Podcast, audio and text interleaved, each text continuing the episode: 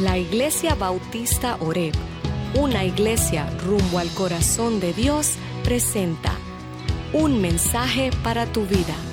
Prepárate y toma nota, porque Dios quiere hablarte hoy. Con ustedes, el pastor David Rodríguez.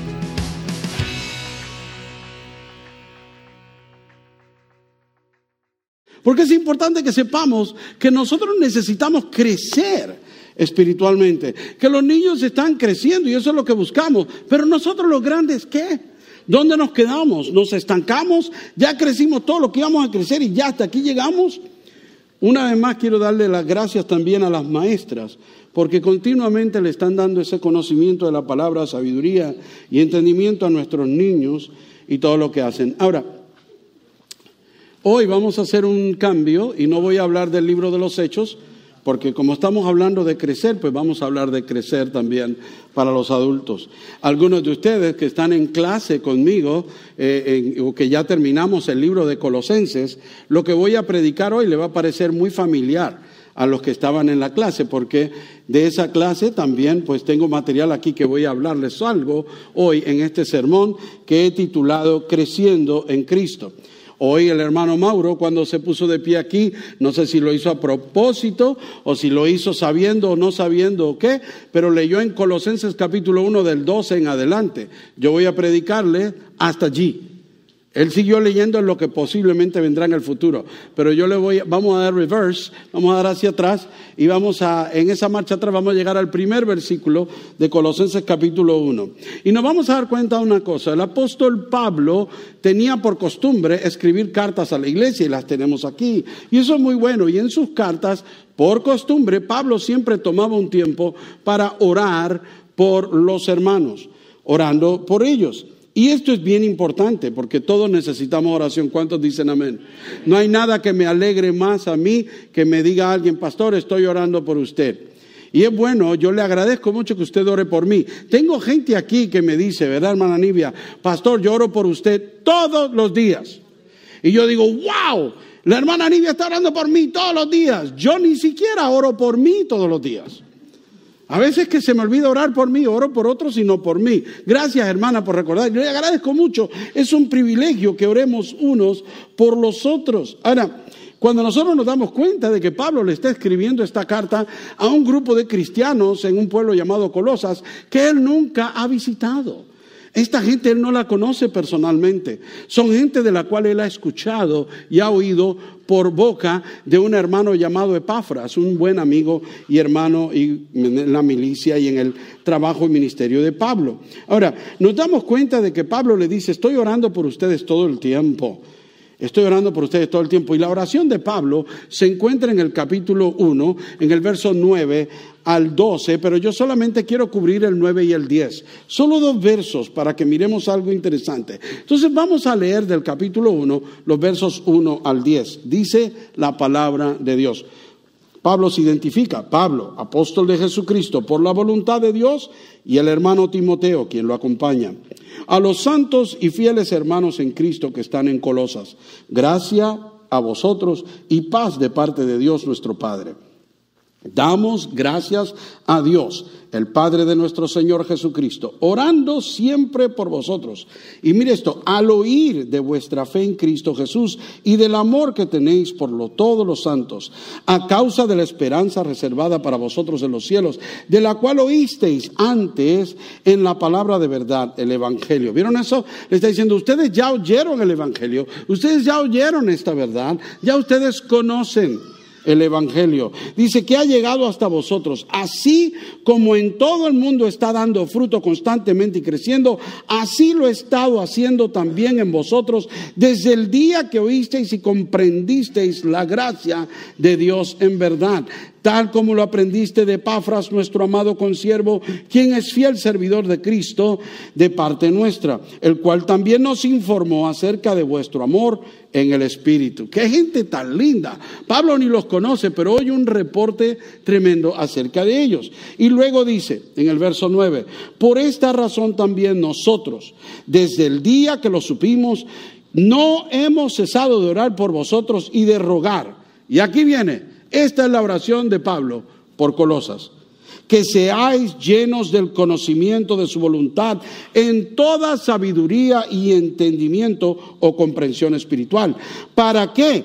Para que andéis como es digno del Señor, agradándole en todo, dando fruto en toda buena obra y creciendo en el conocimiento de Dios. Aleluya, qué palabra tan linda. Vamos a hablar de esto por un momento y vamos a ver qué es lo que nosotros podemos entender de lo que Pablo está diciendo aquí. ¿Cuántos de ustedes le da alegría ir a la gasolinera y llenar el tanque de su carro?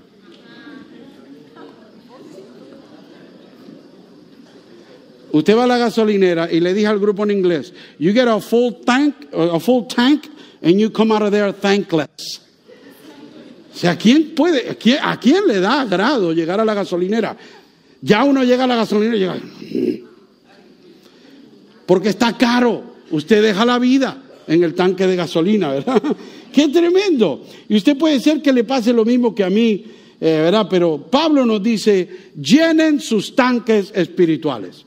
Llena tu tanque espiritual, está diciendo Pablo. Llenos del conocimiento de la voluntad de Dios. Qué interesante, ¿verdad? Ahora, pensemos en esto, ¿por qué? Porque Pablo le dice, llenen el tanque, pero no lo llenen con cualquier cosa. Cuando usted va a la gasolinera, usted se da cuenta que hay diferentes tipos de gasolina. La 87, la 89, la de 90, 91, 94. Y siguen añadiéndole que el etanol, que el diésel, que es etanol y aquella sí. No sabemos, ¿verdad? Y todo el misterio. Mire, le digo algo, esto es aparte. Pero yo creo que hay una conspiración y alguien puede investigar esto. Hay gente que dice que uno va a la gasolinera y tiene diferentes precios. Una es más barata, la otra es más cara. ¿Cuántos escogen la más barata? Hay otros que dicen, no, pero es la más cara. Le digo algo. Yo he oído rumores por ahí de que cuando viene el camión de gasolina a llenar los tanques de la gasolinera, viene él y llena y se va y todo va al mismo tanque. ¿Será verdad? Carlos, necesito ayuda. Averígüeme eso bien, porque si es así, yo he tomado buena decisión en comprar la más barata. Pero si no es así, entonces estamos mal. No sabemos. Es un misterio, pero usted tiene que llenar su tanque. Mire, pero tiene que llenarlo con la gasolina apropiada. Algunos de ustedes que andan en carros del año nuevo, se dan cuenta que dice claramente, sugerido tal grado de gasolina. Y que no le eche de menos o no le eche de más.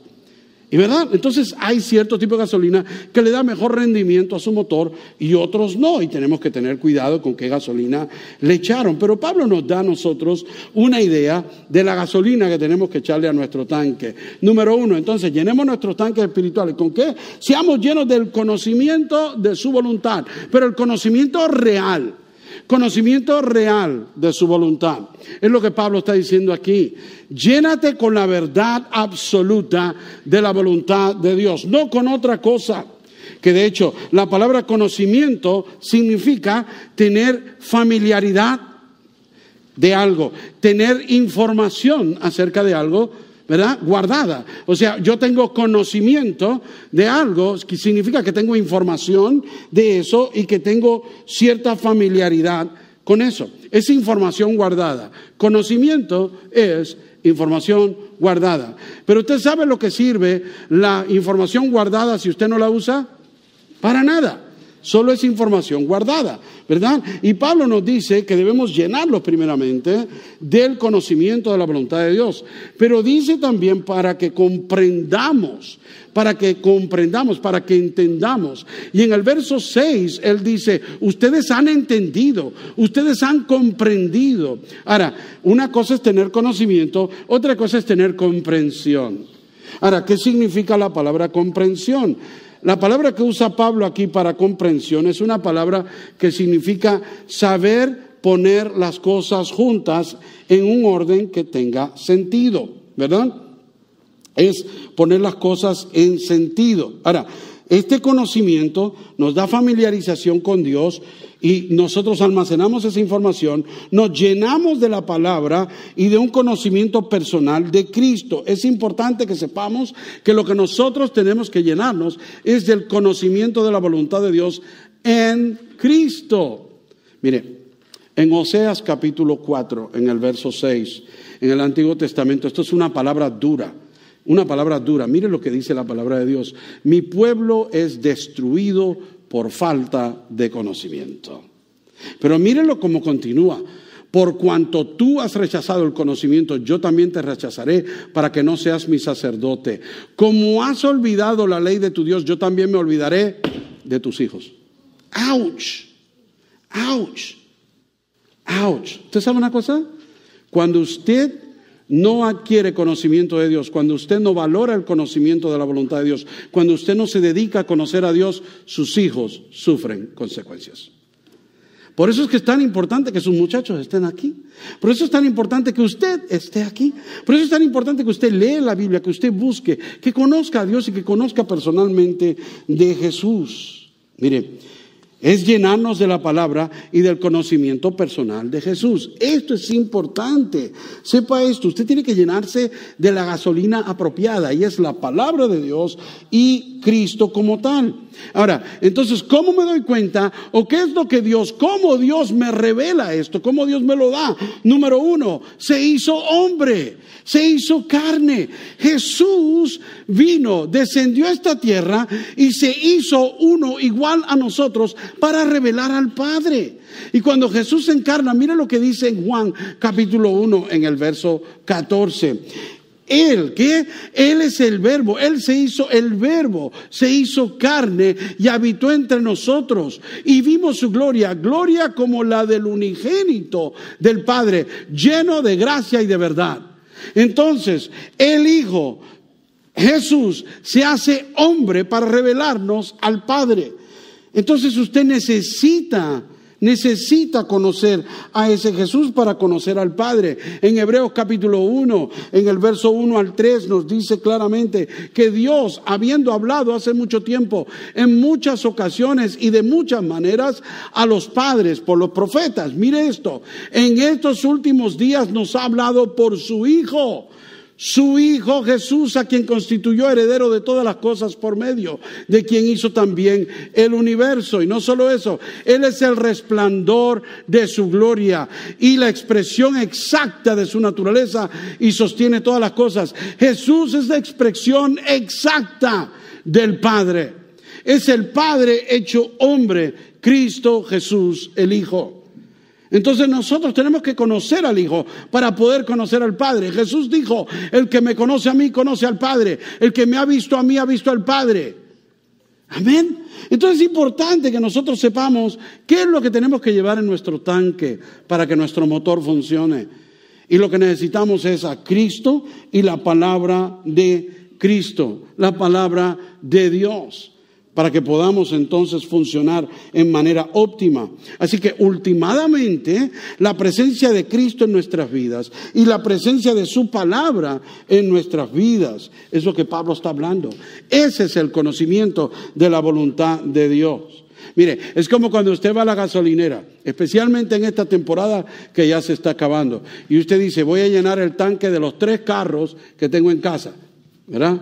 Porque la mayoría de la gente tiene 3, 4 carros en casa. Y la del tanque de 5 galones, y otra de 1 galón, y otra de 5, otra. Y lleno y tengo todos los tanques llenos. ¿Por qué? Porque a lo mejor viene un huracán. Y usted va y llena todos los tanques de gasolina.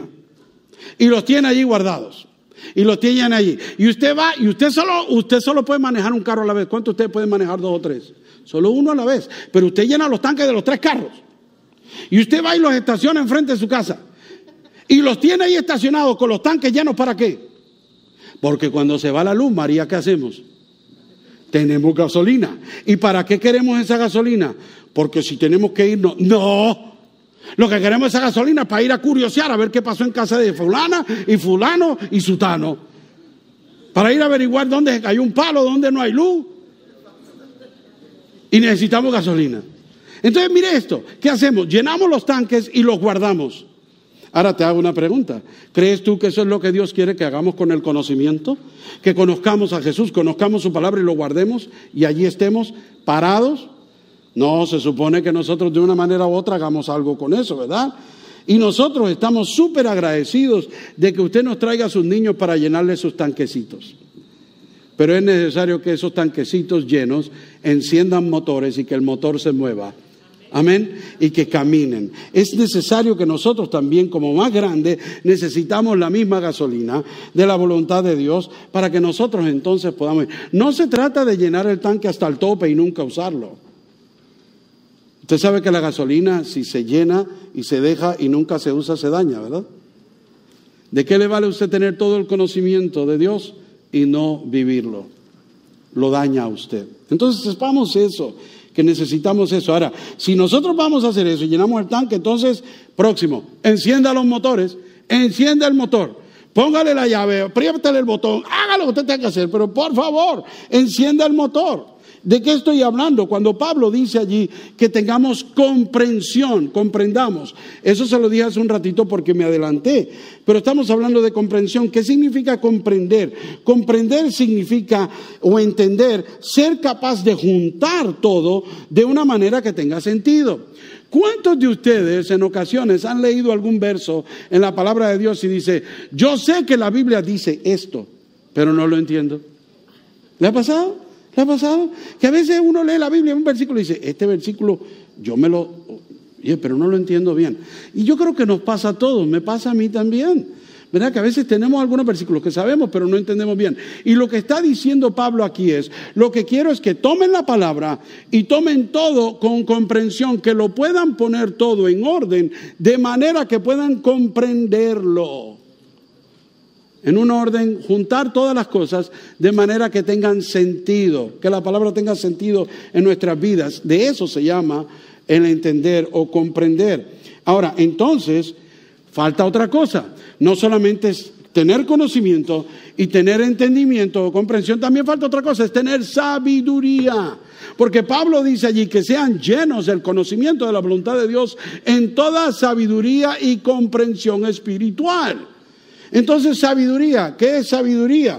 La sabiduría es cuando nosotros dominamos el conocimiento que tenemos. La sabiduría es dominar el conocimiento que tenemos. El doctor Charles Spurgeon dijo, la sabiduría es el uso correcto del conocimiento.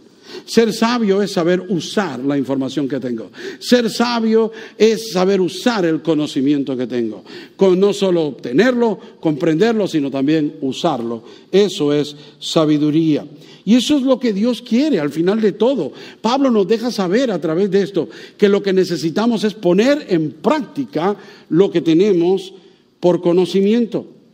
Leí la historia una vez de un hombre que tenía su bote y salía a pescar constantemente. Este hombre era un pescador profesional, se las sabía todas cuando se trataba de pesca. Yo sé que hay dos o tres aquí que saben de pesca. Yo no sé nada, lo único que sé de pesca es comer pescado. Si usted pesca, tráigame pescado. No hay problema, pero por favor, le pido un favorcito bien pequeñito. Límpielo bien y córtemelo antes de traérmelo. Porque yo no brego con esas vainas, estar limpiando pescado. Y dice, yo no sé hacer eso, David. Así que hazme el favor, cuando me traiga pescado, me lo trae bien fileteado, bien bonito. Amén. No, viste, ¿quién te mandó a decirme que tenía un bote? ¿Vieron esto? Entonces, mire, la cuestión es la siguiente. Este hombre es un pescador tremendo, tiene su bote y sale a pescar. Y por allá, estando en el mar, se tira al mar y se ahoga. Cuando llegó al cielo, porque era cristiano, cuando llegó al cielo se encontró con el Señor y el Señor le dice, hijo, te hago una pregunta. ¿Sabes lo que es un salvavidas? Pues claro, ¿cómo no voy a saber? He estado toda mi vida viviendo en el mar. Mire, los salvavidas vienen de este material, vienen de este otro material. Esta marca hace los mejores y la otra marca hace esto y lo otro. Hay para niños, hay para adultos. Estos salvavidas hacen unas funciones tremendas. Unos vienen con lucecita que se activa cuando uno cae al mar. Otros vienen que los puede soplar a mano. Otros vienen que solamente automáticamente. Y le dice, hijo, ¿y por qué no tenías uno puesto? ¿De qué vale conocer? ¿De qué vale el conocimiento si no lo aplicas, si no lo usas? Entonces, tengamos el conocimiento de Dios, pero entonces pongámoslo en práctica. Qué importante es que nosotros entendamos que el fin de la sabiduría y el entendimiento es poder practicarlo en nuestra vida diaria. Eso es lo importante. Ahora, le dije al principio que llene el tanque, después le dije encienda el motor. Ahora entonces pongámonos el motor en marcha. Vamos. Póngalo en drive, póngalo en primera, saque el clutch y arranque. Amén. Se trata de salir, caminar. Mire, en el verso 10 dice el apóstol Pablo, el fin de todo esto. ¿Para qué le echa gasolina a usted al carro? ¿Para qué lo enciende? Para caminarlo, para salir en él. Y Pablo nos dice en el verso 10, para que andéis como es digno del Señor, agradándole en todo, dando fruto en toda buena obra y creciendo en el conocimiento de Dios. Ahora, veamos esto entonces, porque Pablo quiere que nosotros marchemos y vivamos vidas que agradan a Dios, para empezar. ¿Ok? Así que caminando en la manera que agrada o es digno del Señor. Cuando hablamos de caminar en la manera que es digna del Señor, tenemos que analizar dos elementos. Cuando nosotros caminamos, hay dos elementos muy importantes. ¿Cuántos de ustedes pueden pensar cuáles son los dos elementos importantes cuando salimos a caminar? Las dos piernas. No, esa no es. ¿Y ahora? Pero hay dos elementos importantes. Primer elemento, dirección. Dirección. Usted tiene que saber a dónde va a caminar. Usted tiene que saber hacia dónde se dirige. Si no, nunca va a parar de caminar y nos lo vamos a encontrar en la calle sin saber para dónde ir. Pero no solamente usted necesita dirección, usted necesita progresión. Si va a caminar, es a caminar. A menos que usted camine en casa en una máquina de esa que no va para ningún lado, ¿verdad? Que de allí no se mueve. Pero si va a caminar, la vida no es una máquina de caminar, es caminar allá afuera. Y Pablo nos está diciendo a nosotros que andemos como es digno del Señor. Y si usted quiere caminar como es digno en el Señor, tiene que tener estas dos cosas. Número uno, tiene que caminar, tiene que dar pasos, tiene que haber progresión en su vida. Te hago una pregunta, ¿qué pasos estás dando para crecer en Cristo? ¿Qué pasos estás dando para llegar a la meta a la cual estás caminando? ¿Hacia dónde te diriges? Necesitas dirección, necesitas saber cuál es el fin, hasta dónde vas a llegar. Si no sabes dónde vas a llegar, se te acaba la gasolina y nunca llegaste donde se supone que fueras. Entonces necesitas dirección y necesitas progresión. Te tienes que mover y saber hacia dónde te mueves en la vida. ¿Sabes hacia dónde vas en tu vida? ¿Estás moviéndote en esa dirección? ¿Estás estancado? ¿Estás atrasado? Analiza tu vida, especialmente tu vida espiritual. Porque todos nosotros nos ponemos metas. Algunos de ustedes se proponen metas de estudios. Y quiero graduarme de tal cosa. Y quiero tener tal trabajo. Y quiero llegar a tener, quiero llegar a ser. Y eso está bien. Pero ¿qué tal en Cristo? ¿Qué tal tu vida espiritual? ¿Qué dirección vas y qué progresión has hecho? ¿Dónde te encuentras en ese camino? Porque si te has llenado de conocimiento, si tienes el tanque lleno y sabes dónde tienes que ir y lo estás haciendo, amén, de eso estamos hablando. Pero si no te estás moviendo, ¿qué estás esperando para encender tu motor y echar tu motor en marcha? Eso es lo que estamos hablando. ¿Sabe por qué Pablo dice todas estas cosas? Porque fuimos hechos para su gloria y su placer. ¿Para qué Dios nos hizo? Dios nos hizo para su gloria y para su placer. Dios está complacido en habernos hecho. Mire lo que dice allí, no solo caminar como es digno, sino agradándole en todo. Agradándole en todo. Quiere decir que nosotros debemos caminar de manera que sea Él quien se complace, no nosotros mismos. O sea, entonces lo que estoy hablando es que nosotros debemos dejar todos nuestros deseos, todos nuestros sueños, todo lo que nosotros hemos puesto en nuestra vida para echar adelante, ponerlo en las manos de Él y decir, Señor, no lo que yo quiero, sino lo que tú quieres. Como cantábamos hace un momento, que mengue yo y que crezcas tú, como dijo Juan el Bautista. Quiero menguar para que tú crezcas en mi vida. Entonces, cuando Cristo crece en mi vida, yo crezco hacia Cristo, crezco en Cristo. Eso es lo que buscamos con estos niños, pero ¿qué tal nosotros los grandes? Mire, le voy a decir una cosa. Usted se fija en su vida y nos damos cuenta, algunos de nosotros estamos en una edad o estamos llegando a una edad donde ya nos dimos cuenta que crecimos todo lo que íbamos a crecer y ahora como que vamos para abajo. Como que íbamos mejorando hasta aquí y ahora vamos desmejorando. En la vida carnal eso es cierto, pero en la vida espiritual no debe ser así. En la vida espiritual se supone que crezcamos. ¿Y cómo se supone que crezcamos? Se supone que crezcamos al punto de llegar a ser como Jesús. Ahora le hago una pregunta. ¿Cuántos de ustedes aquí pueden levantar la mano con seguridad y decir, yo soy como Jesús? Yo tengo la mía porque estaba diciendo el ejemplo, no porque lo soy. Entonces entendamos, si no he llegado, esa es mi meta. Tengo que seguir progresando hacia esa meta, a ser como Jesús, a crecer en Cristo, a crecer hacia Cristo, hasta que me vuelva en un cristito. Aunque usted no lo crea, la palabra cristiano significa pequeño Cristo. Pequeño Cristo, miniatura. Entonces, no es por disminuirlo, pero ojalá fuéramos miniaturas de Jesús, que mostraran a Jesús, que fuéramos creciendo hacia Él y como Él. Ahora te hago una pregunta. Si Él se complació, mire esto, si Él se complació en darnos vida, ¿usted sabe por qué usted está aquí? Porque a Dios le dio la gana, porque Dios quiso. Usted no nació, aunque usted piense desde este lado humanamente, yo fui un accidente de papá y mamá. Usted puede pensar eso, pero en la voluntad de Dios no hay accidentes. Solo hay incidentes. Y el incidente fue que usted nació porque Dios así lo permitió. Y si usted nació es porque a Dios le plació. Y si a Él le plació darle vida, ¿por qué entonces no complacerle a Él con la vida que Él nos dio? Complacerle a Él. Hacer lo que Él quiera. Porque te digo una cosa, te lo digo de todo corazón. Esto es algo que nosotros vamos descubriendo día a día. Tal vez para algunos de nosotros esto es algo ya real y muy fácil. Para otros puede ser más difícil. Pero mientras más, te digo una cosa, mientras más le rindes, mientras más sacrificias, mientras más le entregas a Dios y permites la voluntad de Él, más satisfacción sientes tú que si fueran tus propios deseos. Pero nos engañamos a nosotros mismos pensando que si yo sigo mis deseos voy a ser feliz. Mire, la verdadera felicidad es cuando sigo los deseos de Dios. Cuando yo sigo los deseos de Dios, la voluntad de Dios me hace a mí bienaventurado, dice la palabra. ¿Y qué quiere decir bienaventurado? Doblemente feliz. ¿Usted quiere ser feliz en la vida? ¿Usted quiere ser bienaventurado? Niéguese a sí mismo. Entrégalo todo, ponga todos sus deseos, ponga todo en Cristo y haga la voluntad de Él. Y usted va a ver que la voluntad de Él es buena, agradable y perfecta. Eso está tremendo, quiero que sepa. Eso es bien importante. Y no solamente eso, que llevemos fruto, que llevemos fruto. Llevar fruto en nuestras buenas obras. Ahora, bien importante que sepamos esto. Nosotros no hemos sido salvados por nuestras buenas obras, hemos sido salvados para buenas obras.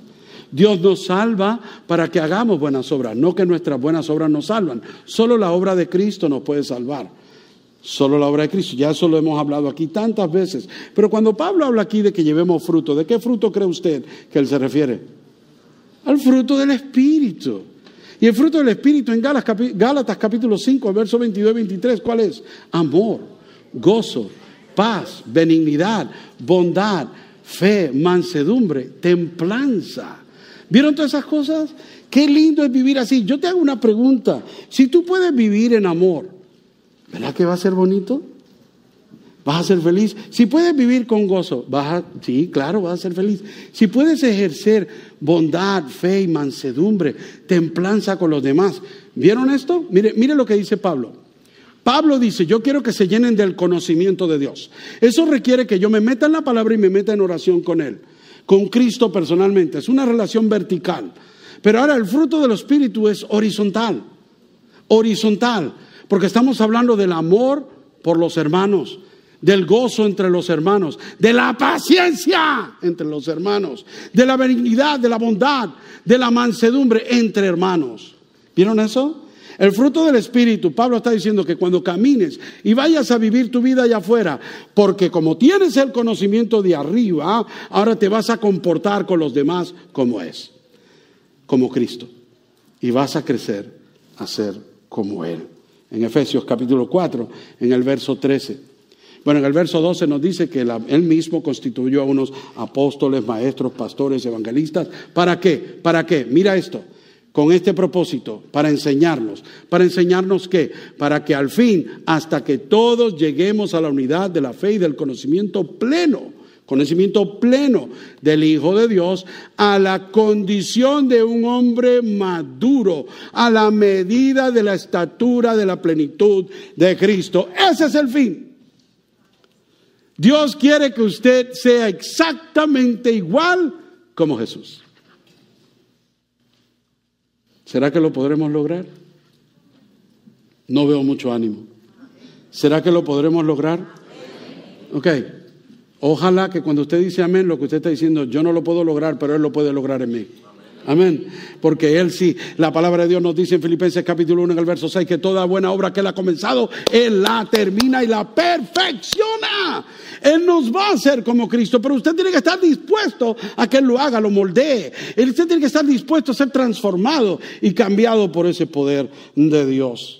Ahora, nos encanta ver a los niños crecer, nos encanta ver a los chiquitos ser transformados, nos encanta cuando se aprenden su primer versículo. Yo recuerdo cuando en la iglesia la primera vez que yo agarré a esta muchachita en mis brazos y la traje al altar, un piojito en mis manos, y dijo el Salmo 23, el Señor es mi pastor, nada me faltará, en lugares dedicados pastos. ¿Y cuántos de ustedes se acuerdan de sus hijos y de sus niños cuando se han aprendido algo, cuando han visto una verdad de Dios, cuando dicen algo que usted dice, ¡wow! Y después llegamos a grande, ¡wow! Ya como que se nos olvida seguir creciendo y todo lo demás. Le digo que no hemos llegado a la medida, no hemos llegado todavía. Pero esa es nuestra meta, no lo hemos alcanzado. Ni Pablo decía, yo no pretendo haberlo alcanzado, pero sigo peleando y corriendo hacia la meta. Mi hermano, mi hermana, no pare de correr, no apague el motor, llene su tanque de gasolina, encienda el motor y déle marcha adelante, porque todavía hay mucho que recorrer. Mire, últimamente, como le dije, la presencia de Cristo en nuestras vidas se ve en la presencia de la palabra de Dios en nuestras vidas. Necesitamos crecer constantemente en Cristo. Pero para eso es necesario llegar al punto donde nosotros podamos rendirle todo a Él. Llevar el tanque vacío para que Él lo pueda llenar. Mire, hay la historia de un joven que estaba creciendo, era un muchacho joven y se hizo cristiano. Y un día llegó a la iglesia todo contento, con muchas ganas de servir. Y dijo, Señor, voy a hacer una lista de todas las cosas que yo quiero lograr para tu reino. Y empezó a escribir una lista y puso una lista bien bonita. Y vino al altar un día así, y vino hasta el altar y allí puso su lista.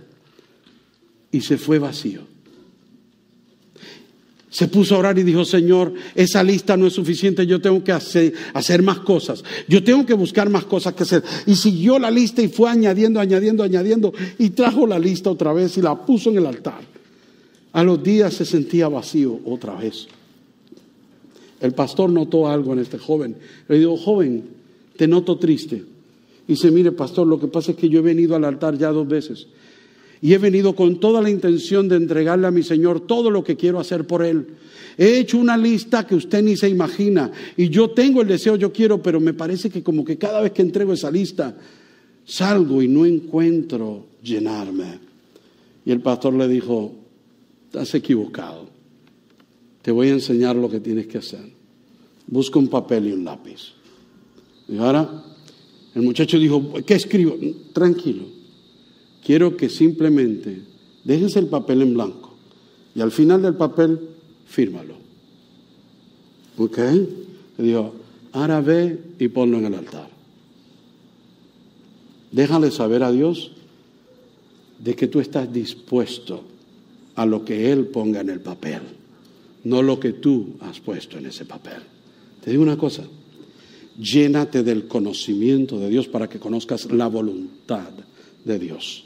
Porque Dios ya sabe tu voluntad y lo que Él quiere hacer es su voluntad en tu vida.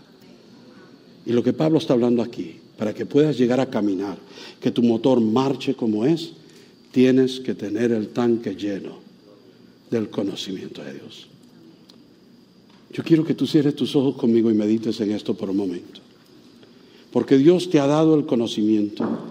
Aquí está la palabra de Dios, la Biblia, la cual usted escucha cada domingo, la cual usted escucha, la que usted lee y la que busca. La que usted ha escuchado de sus padres, de sus abuelos, quién sabe. Usted tiene el conocimiento. Se la ha puesto en el tanque. Ahora, ¿qué vas a hacer? La Iglesia Bautista Horeb, una iglesia rumbo al corazón de Dios, presentó un mensaje para tu vida. Si este mensaje ha sido de impacto para tu vida o quieres escuchar más sermones o información de nuestra iglesia, visita nuestra página web www.horebnola.com.